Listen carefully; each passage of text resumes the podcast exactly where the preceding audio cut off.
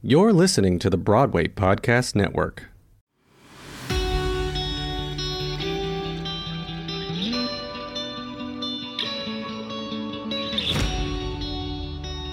Hi, I'm Elysa Gardner, host of Develop Your Character, brought to you by Camp Broadway. We'll be bringing you candid conversations with theater educators, industry experts, and insiders, and savvy parents geared toward helping culture loving kids and aspiring artists become great performers on and off stage at every stage of their lives. Our guest today is Ruthie Fierberg, the senior features editor at Playbill, where she creates written, multimedia, and video pieces and hosts Playbill's live from the red carpet special spotlighting Broadway's opening nights. Ruthie has also written for such national publications as Good Housekeeping, Parents, American Baby, Parents Latina, and Backstage. And she has moderated panels for the 92nd Street Y, the JCC of Manhattan, Disney Theatrical Productions, BroadwayCon for a number of years, and the annual American Performing Arts Professionals Conference, and made guest appearances on Sirius XM Volume Radio and a number of podcasts. She'll uh, have her own soon, so we're going to ask her about that in a bit. Ruthie is well schooled in the business of theater as well, and the arts generally, having worked some years ago as an intern for leading producers Kevin McCollum and Jeffrey Seller.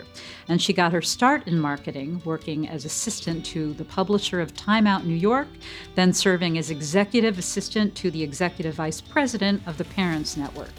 Ruthie is a graduate of Barnard College and is involved with such causes as Covenant House, International, and the Actors Fund. Thank you so much for joining us today. Thank you Ruthie. so much for having me. It's kind of wild to hear your own bio read to you. yeah, well, there, there it is. It's it's a lot of stuff. Uh, how how did it start? Tell us a bit how you first became interested in theater. Were you involved in school or camp productions, or were there any playwrights or composers who drew you in at a young age? Um, I was involved in doing it from a young age.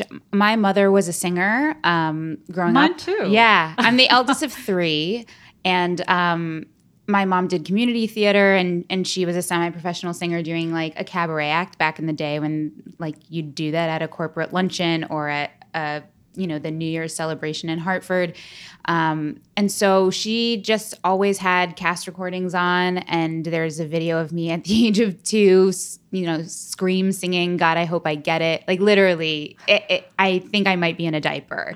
Um, so from that very young age, and I started ballet when I was two. I danced all the way up through my graduation at Barnard. Um, I never had professional aspirations for it, but yeah, I took dance class. I did every special choir. The first musical I did was in the fourth grade at the JCC doing Annie. I was Pepper. And then I did. Um, I did musicals at the JCC through the eighth grade. I did musicals through a summer program in West Hartford, Connecticut, where I grew up. Um, because we didn't do musicals during the year, we had a jazz show instead, and I was a jazz dancer for four years Oh. there. Um, the idea was kind of like to flip the script where the the jazz band and the musicians were the forefront and the singers and the dancers were the background and our jazz band was number one in the country for a little while which was amazing. So it was a public school but a really really strong arts program. And then um, i came here to new york and for for my undergrad and that's really when i started to expand theater knowledge consciously. Um, I definitely a very motivating factor for choosing Barnard was that I was going to be in New York City proper. And I went to Broadway all the time. I was all about rushing like every Saturday morning before I went to synagogue. I'd get up early, I'd go rush, I'd get my tickets, I'd come back, go to synagogue, I'd go back downtown for the matinee or the evening show, whichever they gave me. Um, but when I I was having trouble being cast in college productions, it was very competitive. And my father made the suggestion to me, you know, why don't you write for the school paper? You're in New York. I bet you then you'll get free tickets instead of having to like spend all of your money on tickets. And uh, so I signed up for the paper and I ended up writing features for them. I kind of just had some on the job training that way. And then I became the theater editor for the arts section at the Columbia Daily Spectator um, because Barnard is one of the four undergraduate colleges of Columbia University. So I was doing like campus coverage, but then I was also doing greater New York theater coverage because we students are going to see theater. And um, that was when I said, you know, I really need to expand my knowledge. I really only know musicals. I really haven't seen very many plays.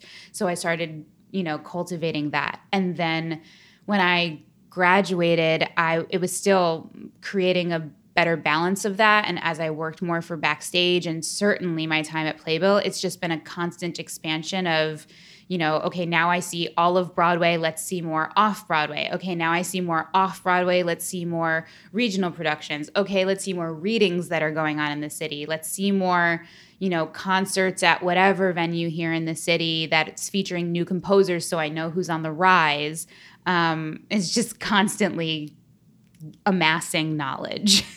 Yeah, that's great. Clearly, it's paid off. Uh, you've been at Playbill during a period where I think media and producers have become more aware of the crucial role that young people can play, mm-hmm. with lots of musicals in particular, plays too, appealing heavily to young audiences and showcasing young artists. So, sure. Uh, you must think about that in, in the different roles you play. oh, absolutely. I mean, my one of my my now motivating factor in the content that I produce for Playbill has to do with who I was as a 12 year old girl. I had a class called research, just like you have like music and gym.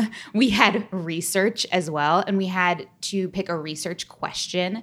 And then, you know, this was before even Wikipedia was a semi legitimate source. Um, you had to go to the library and find the answer to your question. And my question was, how do you make a Broadway musical? And back then, there was not, you know, the Grimmerie from Wicked. There was not Hamilton. There was not waving through a window. like this was not a regular thing that that productions made of okay here's now the the show's a hit now here's how we did it there the only show that had anything near that was um, Savion Glover's Bringing a Noise, Bring the Funk. And I had to kind of adjust my question stuff. So now when I do any of my coverage on Playbill, I am constantly trying to educate people in an engaging way. This is how theater is made. These are all of the people who make theater. These are all of the jobs you never knew existed. You know, you meant you mentioned my working for Kevin McCollum and Jeffrey Seller. I had no idea what producers really did, what a general manager was, what a company manager was. And if you are listening out there and you don't know, don't worry, you're normal. Um, but also, you can find out on Playbill because I do a column called Theater Jobs that's all about, you know, we pick a job in the Playbill that, you know, is past the cast bios, and you're like, ah, oh, music supervisor, what do they do? Well, you can find out what they do and that there are so many more careers to have in the theater than just the ones that are on stage or even in the wings, you know, pulling the fly system. Not that those are unimportant.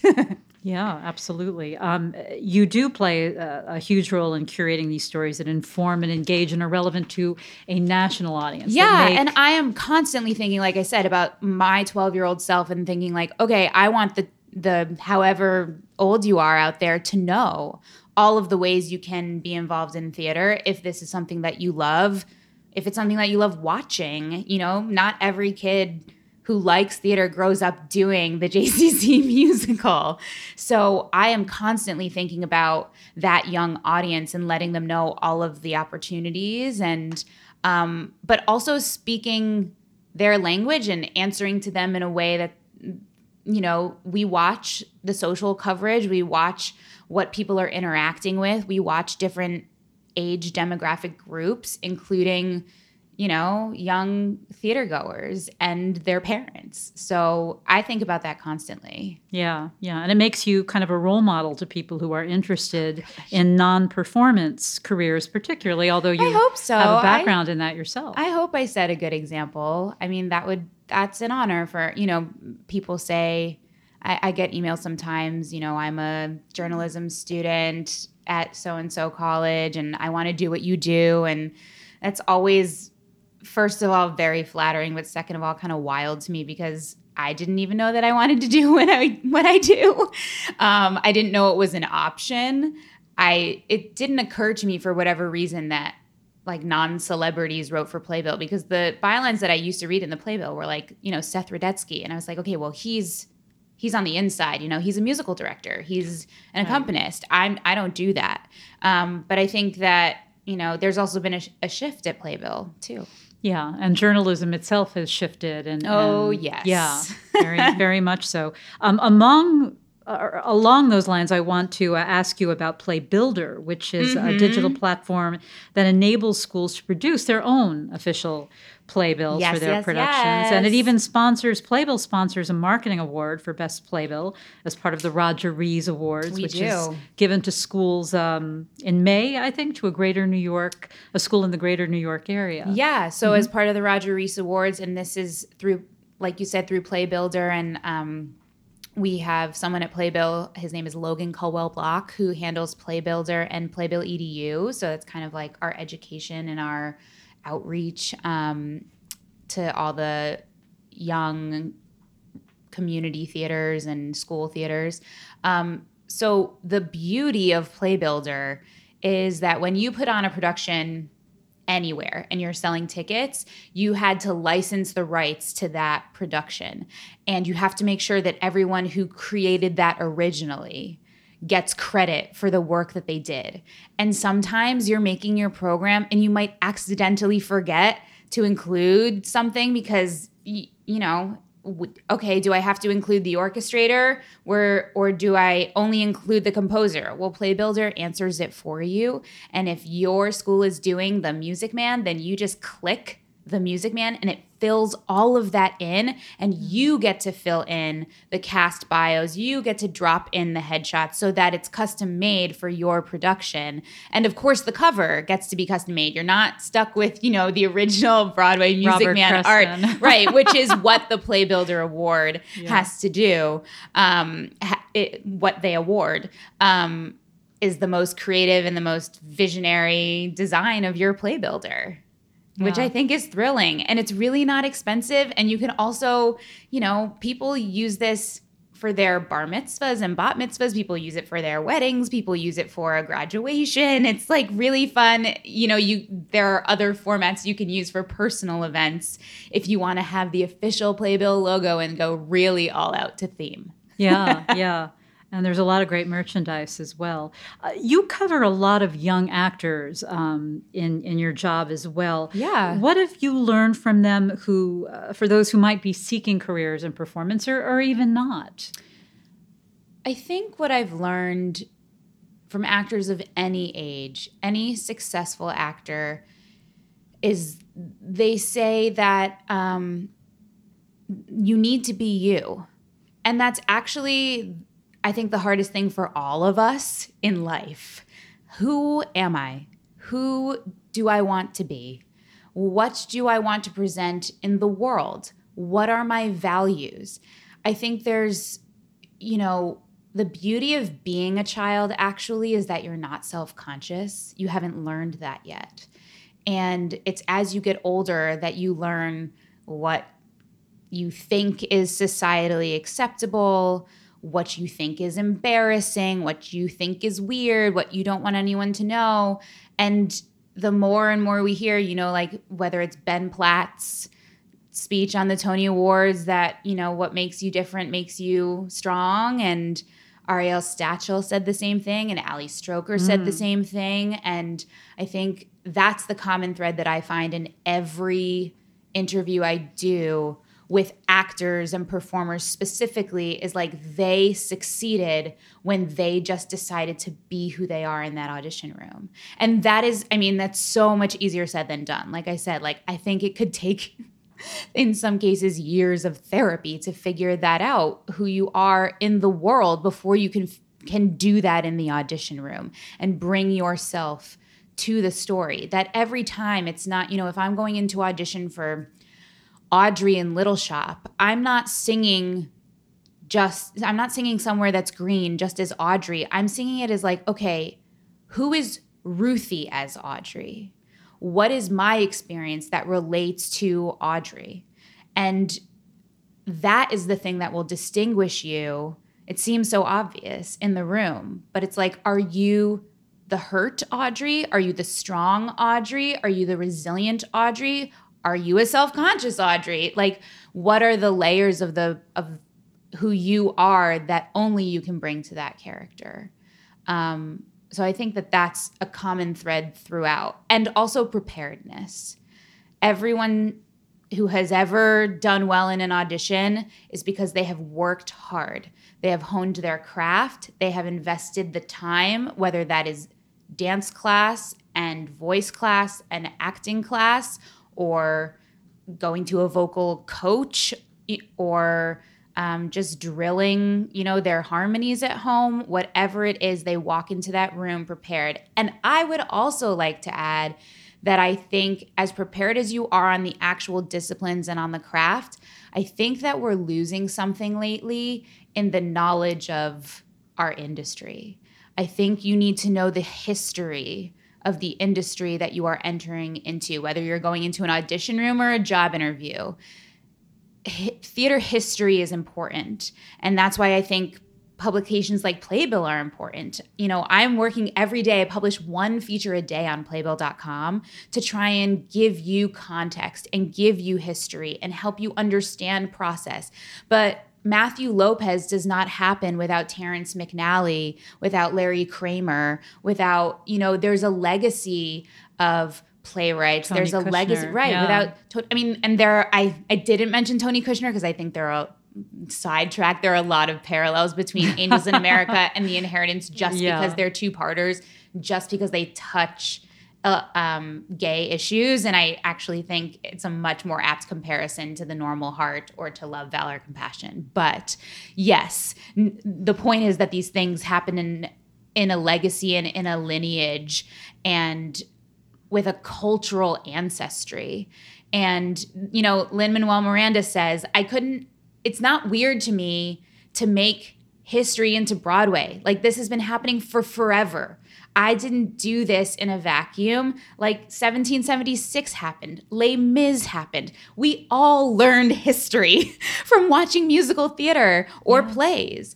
Um, Rodgers and Rod- Hammerstein. yeah, all of it, every Yeah. single one of it, and because for generations, theater has been the reflection of ourselves. So I also think it just makes you a, a much more informed citizen to engage in the theater, whether or not you're looking to make a life in this. I am such an advocate for arts education, having come from a public school system that invested in that. It is not a coincidence the number of students who are successful in a number of fields, but particularly in theater. Like, I went to the same high school as David Yazbek's um, music director. I went to the same high school as the owner of Subculture. I went to the same high school as Cameron Mackintosh's right hand man for all of North America. Like, I went to someone who works for the league. Um, and then there are plenty of performers out there who came through my program. And that's one high school in one town in one state of America And a public school. and a public That's school. And so for people to say, you know, and, and that's just in the arts. Like I said, like there are so many people who participated in the arts who are now journalists at the top of their field. They are, you know, they're at the Daily, at the New York Times. They are um, excellent biomedical engineers and doctors and lawyers because the theater teaches you to examine and to introspect and to articulate and to present you know being able to be forward facing and present your ideas and be cognizant of the way you speak is extremely important. And understanding other people and being able to relate and have empathy i don't know any more crucial skills for the game of life truly. So for schools that are gutting their arts education you know that that's the first thing to go. I think that's the last thing that should go you know? And not that steam is not important um, but or stem because you know the a we're the a. Not that stem isn't important but it's all important. Yeah. and it's i just uh, it makes me so so sad when we're not teaching young people to be creative and when we're teaching them that it's not valuable. Yeah. Right? Just the very act of saying this is what goes first is saying that it's not valuable when I think it's quite literally what makes us human. Yeah, absolutely. And it's funny you should mention all this. We we just spoke with a teacher for this podcast, Tasha Partee, who mentioned all yes. these qualities, uh, empathy and um, self direction. Um, it's all important stuff, and work and discipline, as you Absolutely. mentioned, preparedness. I mean, I learned how to do six hours of work in two hours because I was dancing five hours a day and the homework had to get done. I thought you were going to say for deadlines. Probably yeah, but that's what that I mean. Too. That's what I'm saying. Like, but I can fit if yeah. you give me if you give me eight hours to do five hours of work, it will not get done. If you give me two hours to get five hours of work done, I will finish it and have 15 minutes. Isn't that scary? It's so true, though. Um, I've noticed in, in, following your career and your work that you really get the importance of promotion. Your website is meticulously designed. It's so much fun. Thank you. It tells us a lot about you. Um, in this age of, of branding, how vital is that aspect? And have has your work with with uh, celebrities, with other people in, in high profile positions, taught you anything about that? I think that a personal website is an absolutely crucial ingredient to literally any field because as a journalist, I'm a researcher. And before I go into an interview with anyone, I am looking for everything there is to know about you. And that's your moment of control. That's your moment of power to say, This is what I want you to know about me. And I will still read any of the articles and interviews and all of those things that you have done, you know, particularly if you're a creative, there are usually a lot of things out there. Um, but, you know, like the perfect example is um, Jo Ellen Pellman, who just got cast in The Prom, uh, the Netflix The Prom. Right. Yeah. And nobody knows who she is. And I said, well, we should know who she is. I want to know who she is. She's going to be the lead in this amazing musical movie next to Meryl Streep and everybody else we know. So uh, so I looked her up, and there's very little because she is brand new, but she has a personal website. And that is where I got a lot of information and, and said to myself, well, now I know a little bit about who you are. I think it's absolutely crucial. And it's only to your advantage to be able to tell your own story. And things I am so not tech savvy. When you said that my website is beautiful, I'm like, oh, thank you. I'm doing something right. um, I literally designed it on Wix.com. Thank you, Wix.com. Um, and, it's just, it's easy now. It's, you know, you don't have to know how to code because I certainly don't know how to code. But, you know, I just added a reel to my website because my on camera presence has become more and more important and, uh, important to me as well as to Playbill. And I think, you know, as you gain assets you have a chance to say this is who i am. And and that goes you know the social media part of it is hard too but particularly if you're looking to be a performer casting directors are using that stuff um, especially if you don't have a website but they're looking at your youtube channel so they can see you sing. They're now looking at instagram because instagram allows videos. So if you can sing on your instagram why wouldn't you do that? Yeah. So it's all it's all up for grabs now, folks. Yeah, yeah. Especially if you can sweeten it a little bit. No, just a joke. Um, I want to ask you about your advice, kind of start wrapping up there, but I do want to mention you have a podcast coming up. I do. On the Broadway Podcast Network. So Woo-hoo. why don't you tell us a bit about that? Sure. Um, so the reason I do what I do is because I fully, other than educating and engaging all the young people and older generations of the world how many people create theater and what it takes to make the things that we love on Broadway and that then just get disseminated to the masses is I believe in the arts specifically theater to change the world. I think it's the only thing that will change the world truly. I think that the mindset shifts and then the culture shifts and then laws and policies tend to follow that because then we demand it. And the arts are the way that we tell stories to relate to people to change those minds. And i have been going to the theater for years. You know you asked if i have particular writers that I follow and I do now. And like now I've developed a taste for, you know, specific directors. I go to everything that Lileana Blain-Cruz directs and Leigh Silverman directs. And I go to everything Dominique Morisseau writes. And um, I have my people, but part of what I'm attracted to in those people's work is that they're saying real things. And I was noticing that, particularly with plays, um, writers have been kind of putting this ball out on the court that is the stage, if you will. And they're bringing up these issues that are so desperately in need of us to answer to them, not answer them, but answer to them with a responsibility to continue a conversation that they are starting with their artistic work. And instead, we are coming in as passive viewers. We're sitting, the curtain rises, we watch it, we're emotional. If all things go well, the curtain falls and we walk out feeling like we did our good deed for the day because we saw it. But that's not the end, that's the beginning. And so my podcast is the intersection of theater and social justice, where we look at the questions that theater makers are raising in their work. I talk to the artists themselves, and then we bring in a panel of experts to talk about how that applies to the real world. What are we doing if this is the issue you're passionate about? What are we doing to further that?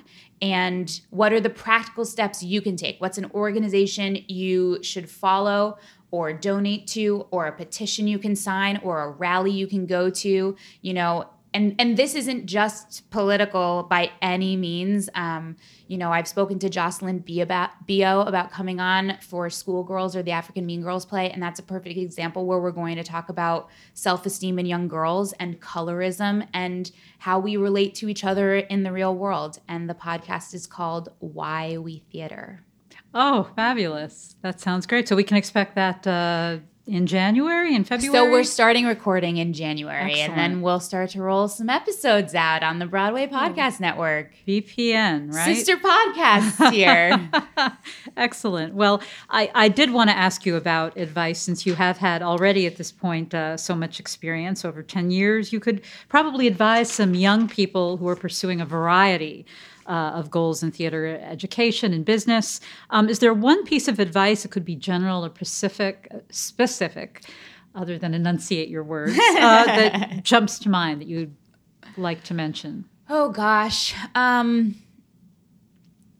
other than what I already said about honing your craft and whether that's, you know, practicing interviewing people if you want to be a journalist or practicing your singing if you want to be a performer and really knowing your theater history, I think the other thing is to be resourceful in seeing the art that you want to see. Um, there are a lot of free and inexpensive ways to do that. I also think that it's about connecting. Um, reach out, ask for an informational meeting, tell someone you just want to hear their story. And I came up learning from a lot of people that way, and not necessarily a lot of people in theater, just a lot of people in general. And, you know, you can look on like the masthead of a magazine and I wouldn't go for the jugular with the editor in chief, but like just look a little farther way down because they're going to have the time and they're also going to remember the people that did it for them. So I think that's really valuable in any field you want to go into. Look who's doing what you want to do and talk to them and reach out to them. I think that's simple but great advice. Uh, since the title uh, and the mission of this podcast is develop your character, yes. what what does character mean to you? In 140 words less. I'm so glad we're on a podcast and I don't have to limit to that many characters. It drives me nuts on Twitter. Um, when I hear the word character, I think of my grandfather. Um, I don't know that he ever used the word character specifically, but my grandpa Lester, and actually my my other grandfather who is still alive, my grandpa Jed, um, I think they take their character very seriously. I think it has to do with reputation. I think it's who you, what you stand for, who you are in the world, what you what you claim as what's significant to you and what you are then projecting out into the world in that way. Hmm. Sounds like you have a couple of terrific grandfathers. I That's do. a good thing. um, well, thanks again for joining us, Ruthie. This has been a pleasure, and we're going to listen to your podcast. Name name it again. Why We Theater. Why We Theater, coming soon to Broadway Podcast Network. Uh, and thanks to all of you who've tuned in to this episode of Develop Your Character. We are always looking for listeners' input, so if you have a question or observation about Ruthie, about something we have discussed with Ruthie, or anything else theater or character related, you can reach us on social media or visit our website. And if you've enjoyed this podcast, you can leave a review on iTunes or share with your friends on social media.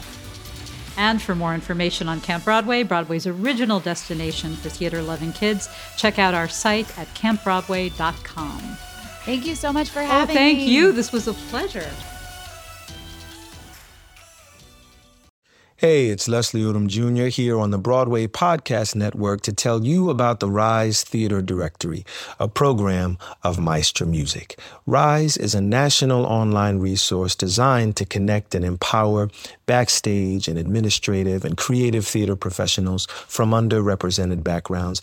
If you work or aspire to work in the theater community, this can help you find your next project. And if you hire theater professionals, search the Rise Theatre Directory to find your next team. Create your profile now and get more information by visiting risetheatre.org. That's theater with an R E R I S E T H E A T R E dot org because only together we rise.